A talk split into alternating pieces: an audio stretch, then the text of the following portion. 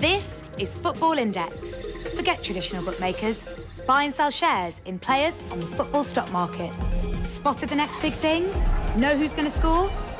Build your portfolio and earn real money if your players rise in value. Win dividend payouts when your players perform on the pitch or in the media. Join the Betting Rebellion and find out what your football knowledge is really worth. Download the app and get transfer window ready.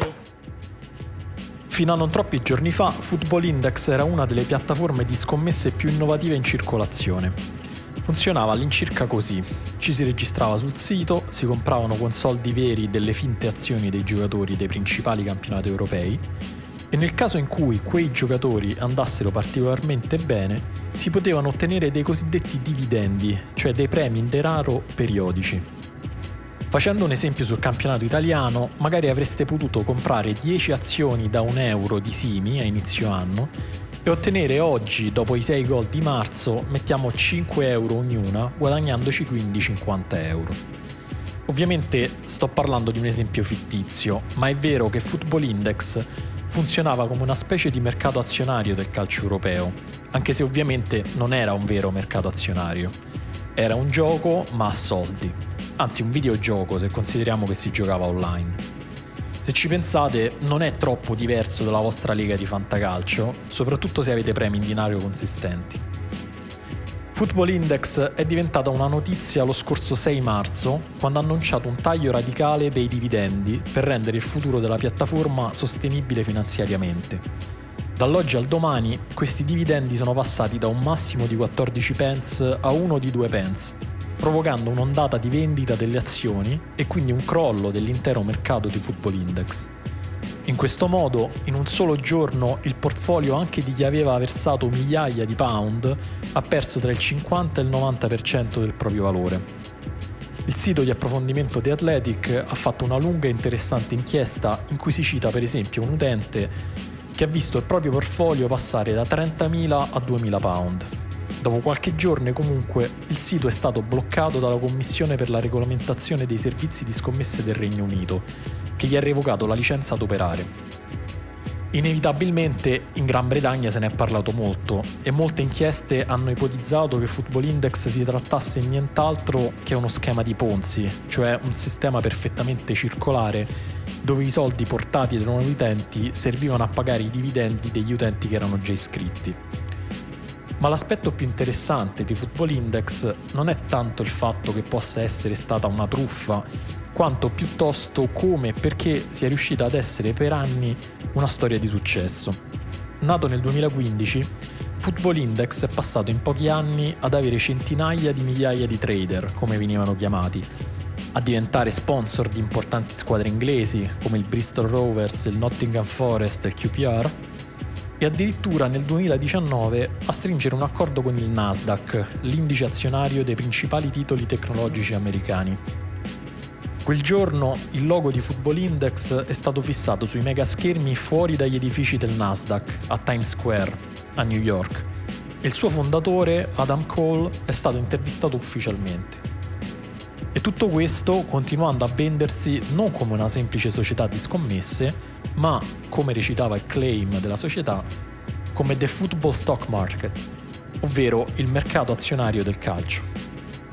Ovviamente il suo successo si doveva in parte al fatto che prometteva premi in denaro, ma quanto ha contato il fatto che Football Index apparisse davvero come un mercato azionario, non come un posto, cioè, dove si vinceva o si perdeva a seconda della fortuna, ma come un gioco dove si poteva guadagnare attraverso la propria conoscenza e la propria bravura, dove si poteva giocare a fare il trader ma con qualcosa di reale, tangibile e appassionante come il calcio.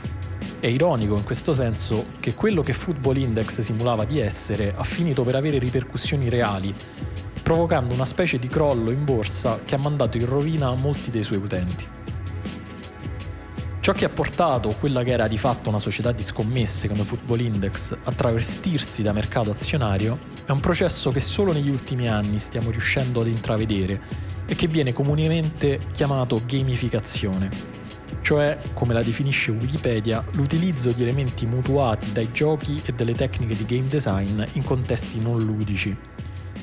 L'influenza dei giochi e dei videogiochi in particolare, soprattutto dopo un anno passato in casa a passare molto del nostro tempo davanti ai nostri schermi a giocare, è però molto più vasta e profonda di quanto questa definizione lasci intendere.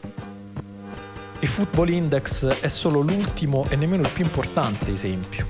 E quindi forse è arrivato il momento di chiedersi in che modo i videogiochi stanno plasmando il reale, quanto la realtà si sta gamificando.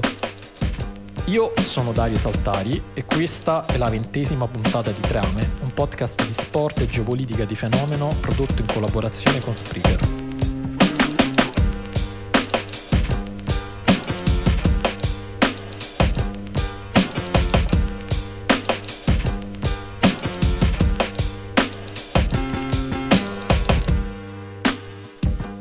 E quindi cosa si intende nella pratica con gamificazione? Chiunque usi uno smartphone con una certa frequenza è probabile che già lo sappia, anche se forse non ne ha mai preso realmente coscienza. Chi va a correre per tenersi in forma, ad esempio, userà probabilmente un'app dedicata che tiene traccia del suo percorso e del tempo che ci si è messo per farlo. L'utilità di queste app però non sta tanto nel tenere traccia del passato, quanto nell'invitarti a salire di livello, cioè nel caso specifico di fare una corsa più lunga o in più breve tempo o entrambe le cose. E poi il più delle volte mettendoti in classifica con i tuoi amici a seconda dei migliori tempi, per esempio. Magari gratificandoti con un piccolo premio virtuale se ci riesci, mandandoti una notifica per ricordarti che devi fare la tua corsa giornaliera, invitandoti insomma a prenderti cura del tuo impegno, ovviamente utilizzando l'app in questione.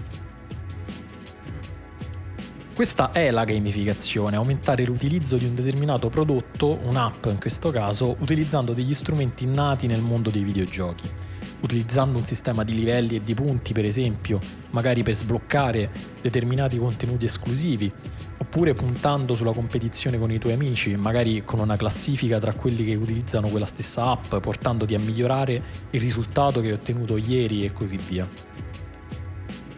La gamificazione ha penetrato a tal punto la nostra realtà digitale che ormai è un riduttivo descriverla solo come una tecnica per aumentare l'utilizzo delle app e di altri servizi. La gamificazione infatti ha iniziato a trasformare la nostra stessa quotidianità in un videogioco. E quindi, per esempio, la mia corsa giornaliera non è più solo una corsa, ma una sfida a premi con i miei amici giocata attraverso lo smartphone. E lo stesso discorso si può fare sui nostri risparmi, sulla produttività al lavoro, addirittura sulla qualità del sonno. L'obiettivo ovviamente rimane quello di farci utilizzare il più possibile le nostre app, magari portando una parte di noi ad acquistare la versione premium. Il concetto di gamificazione non è di certo nuovo, il grande pubblico, come viene chiamato, ne venne a conoscenza forse per la prima volta nel 2010. Da game designer Jesse Shell, attraverso un TED diventato piuttosto celebre chiamato When Games Invade Real Life, ovvero quando i giochi invadono la vita reale. Quel TED è particolarmente interessante non solo perché profetizza oltre 10 anni fa il presente che stiamo vivendo adesso, ma anche per il ruolo sottovalutato che, secondo Shell, Facebook stava avendo nel portare il concetto di gamificazione nella nostra realtà. Non attraverso gli algoritmi sulla profilazione dei nostri gusti o sulla selezione delle notizie, ma attraverso quei piccoli giochi gratuiti come Farmville o Mafia Wars che negli anni 10 hanno avuto un incredibile successo, non so se ve li ricordate. Erano giochi gratuiti in cui si poteva accedere direttamente con il nostro account Facebook ed accumulare moneta virtuale semplicemente continuando a giocare. Se però volevamo spendere quella moneta virtuale per acquistare dei contenuti di quei giochi, o se volevamo direttamente acquistare altra moneta virtuale, allora avremmo dovuto pagare una piccola cifra, roba di 5-10 euro. Questo meccanismo, che come vedremo si rivelerà una gallina dalle uova d'oro per i videogiochi, è nato in realtà in Cina. Agli inizi degli anni 2000, infatti, in Cina la maggior parte della popolazione non aveva il reddito sufficiente per comprarsi l'hardware necessario per giocare ai videogiochi, cioè un computer o una console. Ed era ancora in vigore un divieto nazionale all'importazione di console che, secondo il Partito Comunista Cinese, avrebbero potuto avere una cattiva influenza sulle giovani generazioni. Per queste ragioni, in Cina come in molti altri paesi orientali, in quel periodo chi voleva giocare non aveva altra scelta se non andare in un internet café, posti dove tra l'altro si poteva usufruire di una connessione a internet veloce e stabile. La somma di queste condizioni creò il contesto perfetto per l'esplosione dei videogiochi MMO, ovvero Massively Multiplayer Online Games, cioè videogiochi online in cui si giocava contro altre persone reali via internet e che soprattutto erano free to play, ovvero gratuiti all'ingresso. In Cina, infatti, nessuno aveva nemmeno i soldi per comprarsi nuovi videogiochi originali e la pirateria la faceva da padrone. È per questa ragione che le case di produzione cinesi come Tencent, Perfect World e NetEase iniziarono a sviluppare videogiochi che fossero gratuiti all'ingresso, ma che potessero sviluppare una continua fonte di reddito attraverso le cosiddette microtransazioni interne al gioco, cioè delle piccole spese per ottenere nuovi contenuti come armi o skin. E tutto questo attraverso una moneta virtuale ottenibile giocando oppure spendendo soldi veri. Questo modello ebbe successo praticamente da subito e venne in fretta importato anche in Occidente, proprio attraverso quegli stupidi giochi su Facebook di cui parlavamo prima. Basti pensare che tra il 2008 e il 2017 i videogiocatori e i ricavi da videogiochi in Cina decuplicarono, e questo, è bene ripeterlo, fu dovuto soprattutto a videogiochi gratuiti. Il divieto all'importazione di console venne completamente rimosso in Cina solo nel 2015. Per approfondire la storia e l'influenza delle economie virtuali, come vengono chiamate, mi sono fatto aiutare da Federico Neirotti, scrittore e attivista digitale per l'agenzia culturale Che Fare e fino al 2018 caporedattore di Motherboard, la sezione tecnologica di Vice. Neirotti, nello specifico, mi parla dell'importanza nella nascita e nell'evoluzione delle economie virtuali di Team Fortress 2. È stato pubblicato nel 2007 da una casa di produzione e di sviluppo di videogiochi che si chiama Valve e si tratta di uno sparatutto, fondamentalmente uno sparatutto in prima persona o terza, non mi ricordo bene, no terza, vabbè, forse era 1,5 la persona, di carattere competitivo, nella misura in cui si giocava online a squadra eccetera eccetera, insomma tutto normale, se non fosse che a un certo punto, se non ricordo male nel 2011, Valve decide di introdurre una nuova funzione all'interno del gioco.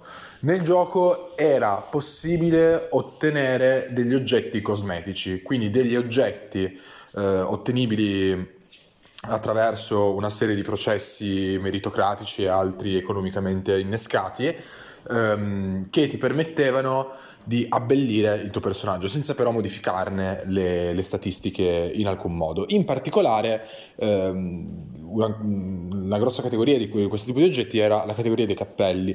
Nel 2011 Valve decide di introdurre la possibilità per i giocatori di barattare questi oggetti, questi cappelli tra di loro, ed è stato l'inizio di un percorso di finanziarizzazione di questo videogioco che era giocato da milioni e milioni di persone e tuttora nel 2021 è ancora giocato, però l'inizio di un percorso di finanziarizzazione che ha portato ad una capitalizzazione stimata sui $50 milioni, cioè l'economia virtuale, quella reale del mondo dei cappelli di Team Fortress 2 ammonta circa $50 milioni secondo alcuni analisti, tra investimenti fatti con soldi reali, quindi giocatori che pagano Valve per ottenere tutta una serie di oggetti in grado di sbloccare dei cappelli, fino a il valore associato ai cappelli più rari da parte dei giocatori.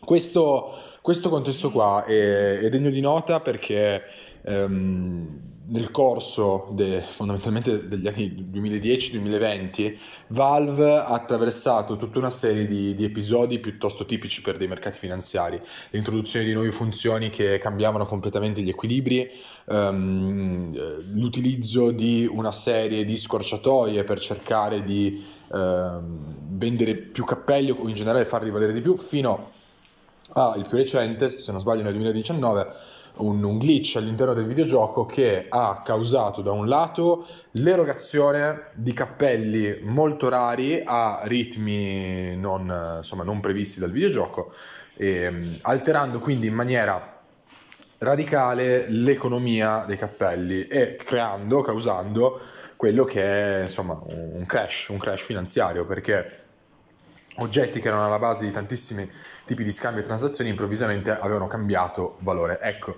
in generale l'esempio di Team Fortress 2 è lampante, perché ci insegna come all'interno del mondo dei videogiochi sia stata e sia ormai prassi inserire dei meccanismi finanziari molto precisi che si accompagnano a eventi ed evoluzioni in tutto e per tutto simili a quelle che ci sono nel mondo reale, e che soprattutto ormai Team Fortress è un caso lampante. Queste economie sono accompagnate da elementi di ricerca e di approfondimento molto sofisticati, paper scientifici e lunghe disquisizioni che ci permettono di tentare di capire un po' meglio come funzionano questi sistemi alla fine molto complessi. Fun fact finale: nel 2012 Team Fortress 2 è stato oggetto di un'analisi lunga e approfondita da niente poco di meno che Yanis Varoufakis. Un altro esempio di come le economie virtuali hanno cambiato i videogiochi ancora prima della realtà che ci circonda è FIFA. A FIFA penso ci abbiamo giocato più o meno tutti, ma per chi come me ha circa 30 anni, FIFA significava soprattutto giocare contro i nostri amici nella stessa casa o al massimo online. Non tutti sanno che da qualche anno, invece, FIFA significa in primo luogo FUT, acronimo che sta per FIFA Ultimate Team, modalità aggiunta per la prima volta nel 2009, che permette ai giocatori di costruire la propria squadra comprando, vendendo e scambiando giocatori. Dato che non ci ho mai giocato, mi sono fatto spiegare come funziona FUT e l'economia virtuale che c'è dietro da Tommaso Naccari, che forse conoscete per la sua newsletter Paperboy. A contrario mio, Naccari ci gioca spesso e quindi l'ho eletto arbitrariamente esperto sul tema. In pratica, semplificando al massimo, è un grandissimo gioco delle figurine. Figurine che poi tu puoi usare per sfidare altri utenti online. Ci sono diverse cose che FUT scatena, innanzitutto la FOMO, nel senso che praticamente ogni settimana escono delle carte nuove che ti spingono a potenziare sempre di più la tua squadra, ma uno dei grandi temi attorno a FUT è il fatto che sempre di più si stia trasformando in una sorta di pay to win. Non è la definizione corretta, nel senso che FIFA rimane comunque un gioco in cui le skill, le capacità, quelle che nel gergo vengono chiamate le mani, contano ancora tantissimo. È vero che un po' per questa sorta di FOMO, un po' per l'idea che avendo una squadra più forte anche i tuoi risultati miglioreranno, l'idea di avere delle carte nuove ti spinge comunque a cercare di ottenere quanti più crediti possibili. Come si ottengono questi crediti? Il modo più facile, ma anche quello più dispendioso, è quello praticamente di barattare i tuoi soldi veri in una valuta del gioco, i FIFA Points, grazie ai quali tu puoi aprire dei pacchetti. In pratica, come giocare alle slot machine, tu inserisci questi FIFA Points, un pacchetto mediamente buono costa tra i 20 e i 25 euro e in un contorno di lucine, rumori, fuochi d'artificio rischi di trovare delle carte che abbiano un buon valore sul mercato. Ovviamente le percentuali sono bassissime, tipo l'1%, e tra l'altro il drop rate di questi pacchetti in realtà non è neanche chiaro, cioè le percentuali sono indicative, non reali. Ovviamente i videogiocatori in qualche modo hanno cercato di controllare e cercare di spendere quanti meno soldi possibili. Come fanno? Fanno con la famosa compravendita, che è un sistema che in realtà FIFA cerca di ostacolare quanto più possibile, nel senso che per esempio non è possibile passarsi crediti da un account all'altro, e quindi rischi di vederti bannato dal mercato di queste figurine ogni volta che fai una transazione sospetta, per così dire, magari in modo maldestro. Esistono però dei gruppi e degli utenti che hanno fatto della compravendita quasi un secondo lavoro, se non addirittura un primo, È il caso di un sacco di utenti che hanno OnlyFans o Patreon, in cui danno dei consigli su chi comprare, chi vendere, quando farlo, di modo da poter guadagnare più crediti virtuali e a quel punto potersi permettere anche le carte che hanno più valore, come le icone o i cosiddetti buggati. Fino a qualche anno fa Ben Lindbergh era il capostipite forse di queste carte. E, grazie anche a questa smania della compravendita sono nate delle applicazioni come Footbin, che monitorano con dei grafici quasi come se veramente fosse un'applicazione dedicata a dei broker di Wall Street. Monitorano il prezzo, la salita e la discesa delle carte, ti permettono di confrontare il prezzo di una carta con un'altra e ovviamente ci sono dei valori intrinseci al gioco per cui alcune carte valgono più di altre. E è ovviamente un lavoro a tempo pieno qualora qualcuno volesse dedicarsi in toto a fare della compravendita con FIFA. E questo sistema non molto chiaro di drop rate di cui ti parlavo prima ha portato ovviamente a impazzire gli utenti. È una notizia di qualche settimana fa che addirittura qualche impiegato di EA Sports si è messo addirittura a vendere per dei soldi veri le icone più ricercate come Ronaldo il Fenomeno o Gullit, che venivano pagati tra i 1.000 e i 2.000 euro a carta e venivano messi negli account. Niente, torno a giocare alla Weekend League sperando appunto di trovare Ronaldo il Fenomeno. FUT ha avuto un tale successo che negli ultimi 5 anni è di fatto diventato il core business di FIFA e di eSports, quindi. Dal 2015 al 2020, infatti, i ricavi da FUT per gli eSports, la casa produttrice di FIFA, sono quasi triplicati, passando da 587 milioni di dollari a quasi 1,5 miliardi. Non stupisce quindi che ormai quasi ogni videogioco di successo abbia una sua modalità multiplayer online, più o meno free to play, e soprattutto una sua moneta virtuale. Non sto parlando solo di Fortnite, probabilmente il più famoso, ma anche di videogiochi più longevi e affermati come Call of Duty, che hanno dovuto adeguarsi ai tempi. Ci sono poi giochi che hanno cercato di adeguarsi ma senza snaturarsi troppo. Un esempio particolarmente di successo, uscito l'anno scorso, è Animal Crossing New Horizons. Animal Crossing è un gioco per Nintendo Switch in cui hai un avatar animaletto con cui abitare un'isola incontrando i tuoi amici, pescando, creando attrezzi e così via. C'è ovviamente una moneta virtuale, e stelline, che servono però principalmente a ripagare il proprio debito con un procione creditore chiamato Tom Nook. Le stelline però non si possono comprare ufficialmente, almeno, con soldi reali, ma si possono guadagnare all'interno del gioco in vari modi, tra cui comprando e rivendendo delle rape.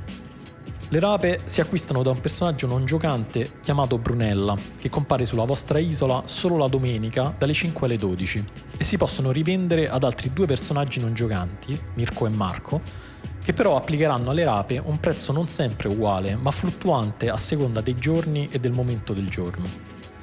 Se approfondisco il funzionamento di Animal Crossing non è per annoiarvi su un gioco a cui forse non avete nemmeno mai giocato, ma perché ovviamente ha un ruolo nella storia che sto cercando di raccontarvi. Uscito il 20 marzo dello scorso anno, quindi nel primo e più cupo momento della pandemia di Covid-19, Animal Crossing è stato uno dei giochi che ha venduto di più a livello globale l'anno scorso ed è stato uno dei più grandi successi nella storia della Nintendo. Con una buona fetta della popolazione mondiale chiusa in casa per via dei lockdown, Animal Crossing era pensato ed ha effettivamente rappresentato una facile evasione per milioni di persone, facendo nascere tra le altre cose una fiorente cultura di meme legata ai suoi personaggi, a partire da quel Tom Nook che viene spesso rappresentato come un avido speculatore capitalista. Anche in un gioco che era pensato come un luogo digitale di relax, poi è arrivato chi ha cercato di approfittarsene. Alcuni giocatori, ad esempio, hanno portato avanti di anni l'orologio della Switch, su cui è sincronizzato il tempo del gioco, per guadagnare sui tassi di interesse delle stelline, che Nintendo è poi corsa a tagliare per cercare di evitare proprio questo trucchetto. Programmatori molto appassionati al gioco e con molto tempo libero hanno invece sviluppato algoritmi per prevedere il prezzo delle rape e quindi arricchirsi di stelline. fregando quindi l'avido procione capitalista Tom Nook, che pensava di poterci spillare stelline per il resto della nostra vita e che invece ha visto la comunità dei giocatori più incalliti riuscire a ribellarsi contro di lui semplicemente organizzandosi via internet. Aspettate un momento. Dov'è che ho già sentito questa storia? Ed ora il caso GameStop, una società di videogiochi che sta sbancando a Wall Street grazie ai piccoli investitori in rivolta contro i poteri forti della finanza. Giampiero Scarpati.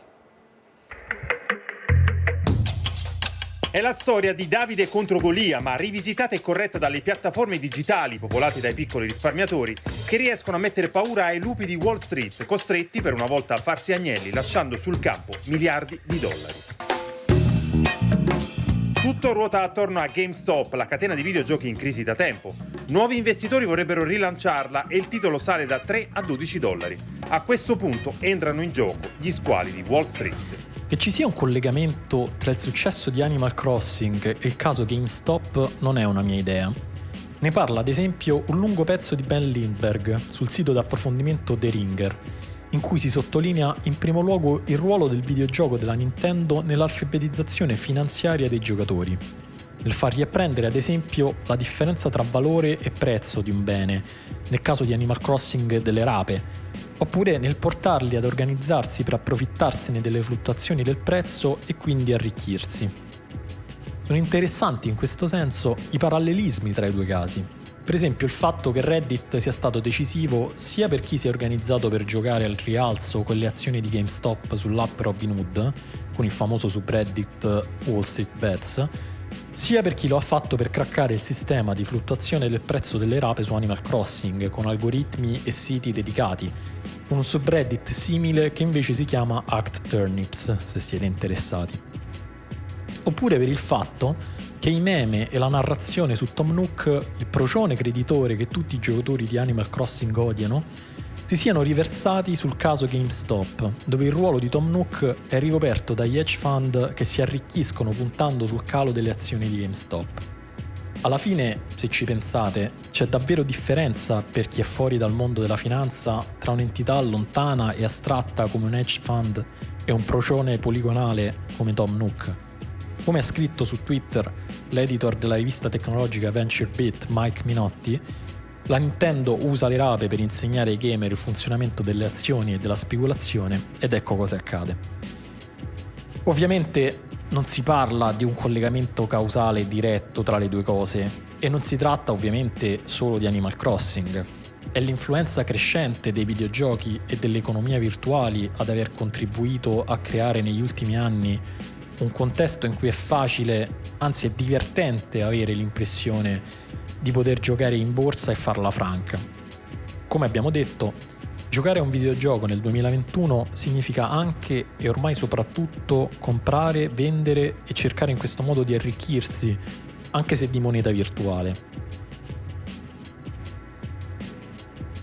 Anche perché non tutti i videogiochi utilizzano le economie virtuali solo per accessori che non influiscono sulle prestazioni nel gioco, come Fortnite. Con videogiochi come FIFA e modalità come Foot è ormai sdoganato anche un sistema simile a quello del pay to win, dove arricchirsi serve anche per comprare i giocatori migliori e quindi avere probabilità maggiori di vittorie. Ma se dell'influenza dei videogiochi sul contesto culturale e sulle narrazioni che hanno portato al caso GameStop si è già detto e scritto, di meno si è discusso di come la gamificazione abbia cambiato anche l'altra faccia della medaglia, ovvero la finanza.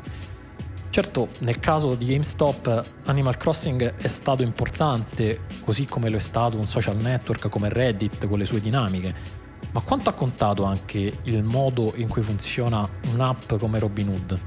Dato che in Europa è poco diffusa, potete paragonarla ai toro che magari anche voi utilizzate o qualche vostro amico. Le novità che hanno portato queste app al modo in cui si gioca in borsa sono state tante e diverse, ma tutte provengono dalle recenti evoluzioni del mondo dei videogiochi. E non solo perché anche queste app, come tutte le altre ormai, sono facili e divertenti da utilizzare, con sistemi di punti, livelli e notifiche che hanno la funzione di portarti ad utilizzare l'app sempre di più. Robinhood infatti ha anche eliminato le commissioni per comprare e vendere azioni, abbattendo la barriera economica all'ingresso, proprio come hanno fatto i videogiochi free to play. Robinhood ha inoltre permesso di trattare non più solo azioni intere, ma anche frazioni di azioni. Così, se delle azioni di successo, per esempio quelle di Amazon, costano troppo, si può comprare una frazione di una singola azione invece che un'azione intera. Qualcosa di simile, diciamo, alle cosiddette microtransazioni con cui nei videogiochi compriamo skin o altri accessori, insomma. Queste innovazioni hanno portato a investire i propri soldi anche piccoli investitori che magari prima non l'avrebbero fatto e che adesso si ritrovano a competere con trader professionali che hanno tecnologie e informazioni migliori e soprattutto possono impiegare molto più tempo. Secondo alcune ricerche di mercato, nel 2020 ben 10 milioni di persone negli Stati Uniti hanno investito i propri soldi in borsa per la prima volta. Ed è proprio per queste ragioni che lo scorso dicembre lo Stato del Massachusetts, negli Stati Uniti, ha aperto una causa amministrativa nei confronti di Robinhood per aver esposto i propri utenti a rischi di investimento non necessari, violando il patto di fiducia che in teoria dovrebbe costringere le aziende finanziarie ad agire negli interessi dei propri assistiti. E soprattutto di averlo fatto, e qui cito testualmente, attraverso la gamificazione. Forse è stato il primo documento ufficiale ad utilizzare il termine. Insomma, dopo aver contaminato i nostri televisori, i nostri cellulari e infine i nostri soldi, i videogiochi alla fine si sono presi anche una parte del linguaggio.